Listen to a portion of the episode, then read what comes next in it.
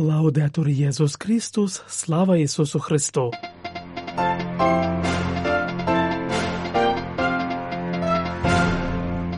Ви слухаєте інформаційний випуск з Ватикану.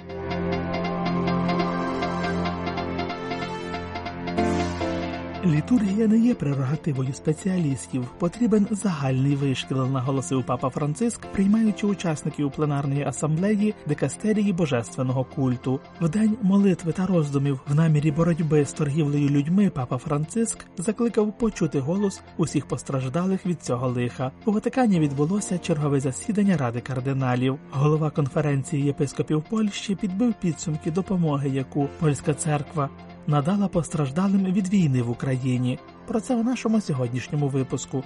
Зі студії Ватиканського радіо вас вітають отець Васильянин Тимотей Коцур і сестра служебниця Емілія Вандич. Церква, яка не палає жагою духовного зростання, яка не прагне говорити мовою зрозумілою людям свого часу, яка не відчуває біль від поділу між християнами, яка не тріпотить від жаги звіщати народам Христа, є хворою церквою.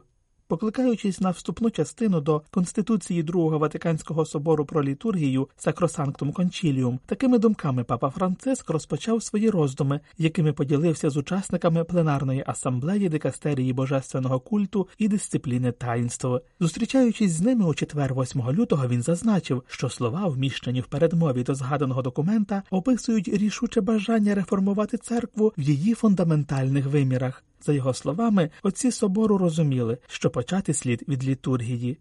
Пленарна асамблея літургійної дикастерії відбувалася в контексті 60-річчя Конституції Сакросанктум Кончіліум про літургійну реформу. Папа зазначив, що метою такої реформи в ширших рамках оновлення церкви є стимулювати таке формування вірних і сприяти такій душпастерській діяльності, яка матиме своєю вершиною і джерелом святу літургію. Для того щоб все це відбувалося, необхідний літургійний вишкіл. Тобто для літургії і на основі літургії, над яким ви роздумуєте цими днями, не йдеться про спеціалізацію для небагатьох експертів, а про внутрішню налаштованість усього Божого люду, наголосив єпископ Риму, зауваживши, що такого вишколу особливим чином потребують священнослужителі, покликані вести вірних до конкретного досвіду зустрічі з Христом, умерлим і воскреслим на літургійній чинності. Святіший отець також наголосив на важливості міждикастеріальної співпраці в синодальному дусі, висловивши побажання, що питання літургійного формування рукоположених служителів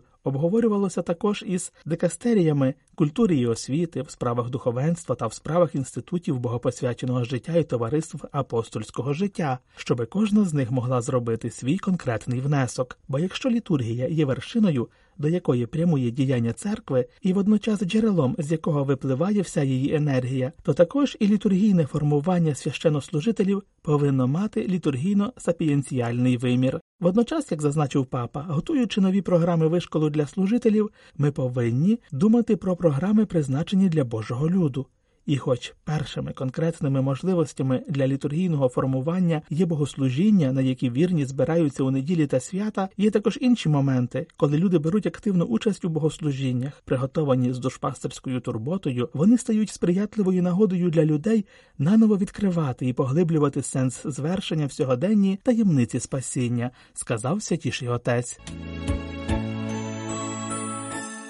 8 лютого, в день літургійного спомену святої Жозефіни Бакіти, відзначається 10-й всесвітній день молитви та роздумів проти торгівлі людьми. З цієї нагоди папа Франциск написав послання, звертаючись особливо до молоді, яка працює в усьому світі для боротьби з цією всесвітньою трагедією. Свята Бакіта, черниця суданського походження, в дитинстві була продана в рабство і стала жертвою торгівлі людьми. Святіший отець пише, що ми пам'ятаємо несправедливість, якої вона зазнала, її страждання, але також її силу та її шлях визволення і відродження до нового життя, та наголосив, що вона заохочує нас відкрити відкрити очі і вуха, бачити невидиме і чути безголосих, визнавати гідність кожної людини і протидіяти торгівлі людьми та всіх форм експлуатації. Єпископ Риму зазначає, що торгівля людьми часто є невидимою, і додає, що мас-медіа завдяки відважним журналістам проливають світло на рабство нашого часу, але культура байдужості знечулює нас. Він закликає разом відреагувати, відкрити своє життя, свої серця для стількох сестер і братів братів, з якими поводяться як з рабами. Ніколи не пізно прийняти таке рішення, наголошує святіший отець, відзначаючи участь молодих людей, які беруть у заходах, присвячених цьому всесвітньому дню. Папа підкреслює, що їхній запал вказує нам шлях, говорить нам, що проти торгівлі людьми ми повинні слухати, мріяти і діяти. За словами святішого отця, дуже важливо мати здатність вислуховувати тих, хто страждає. Я маю на увазі жертв конфліктів, воєн, тих, хто страждає від наслідків зміни клімату, натовпи вимушених мігрантів, тих, хто піддається сексуальній або трудовій експлуатації, особливо жінок і дівчат, пише він, закликаючи прислухатися до їхнього крику про допомогу, дозволити їхнім історіям кинути нам виклик та разом з жертвами і молодими людьми наново мріяти про світ, в якому люди можуть жити вільно і гідно.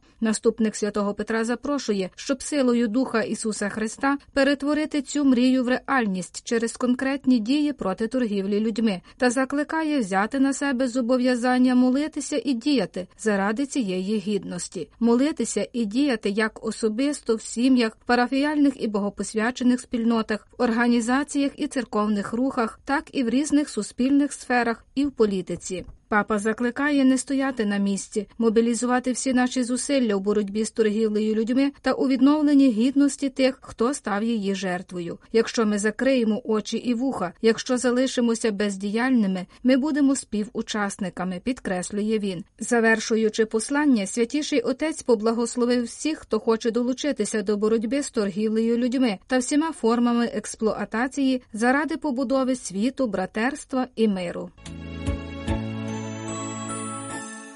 Від 5 до 7 лютого у Ватикані відбувалася чергова зустріч Ради кардиналів, у засіданнях якої, що проходили під проводом папи Франциска, взяли участь усі члени цього дорадчого органу, створеного на початку теперішнього понтифікату. Як вже повідомлялося раніше, перше засідання, що відбувалося в понеділок вранці, було зосереджене на ролі жінок у церкві, і на нього були запрошені викладачки салезіянка сестра Лінда Почер і богопосвячена діва Джулія Ді Берардіно, а також преподобна Джо Бейлі Велс, єпископеса англіканської церкви. Після обіду цього ж дня було обговорено синодальні процеси, зокрема той, яким прямує Вселенська церква.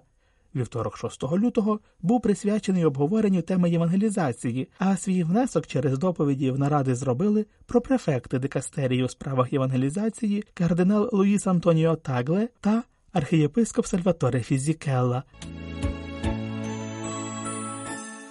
Минає два роки від початку повномасштабної війни в Україні. Польська редакція Радіо Ватикану запитала архієпископа Станіслава Гондецького, голову польської єпископської конференції, про реакцію та відповідь церкви в Польщі на цю кризу. Ієрарх нагадав, що поляки були дуже великодушними в своїй допомозі, і багато хто відкрив свої домівки для біженців. Також про значні зусилля свідчать підрахунки вартості матеріальної допомоги, яку надали церковні організації, передусім Карітас. Однак Україна далі потребує підтримки. Думаю, що католицька церква в Польщі склала іспит на допомогу українським біженцям і на допомогу самій Україні. Щодо допомоги церкви в Польщі, то вона надавалася переважно через Карітас Польщі та дієцезіальні Карітаси. За підрахунками, за перший рік ця допомога склала близько 337 мільйонів злотих. Це значні зусилля. Однак важливішою за гроші, надані у вигляді матеріальної допомоги, є безпосередня допомога, надана тим, хто перебуває в Польщі. Я маю на увазі гостинність як польських сімей, так і установ. Було приємно спостерігати, як раптово народився рух допомоги, що набув досить широких масштабів, сказав архієпископ Станіслав.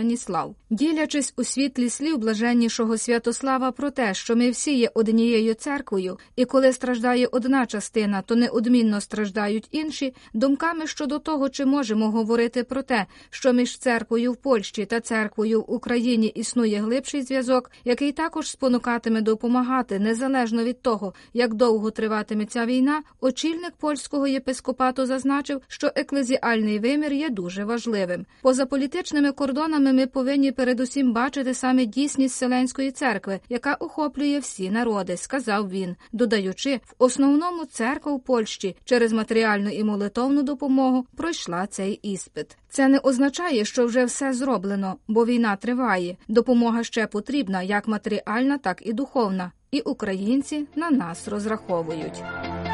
Це був інформаційний випуск з Ватикану.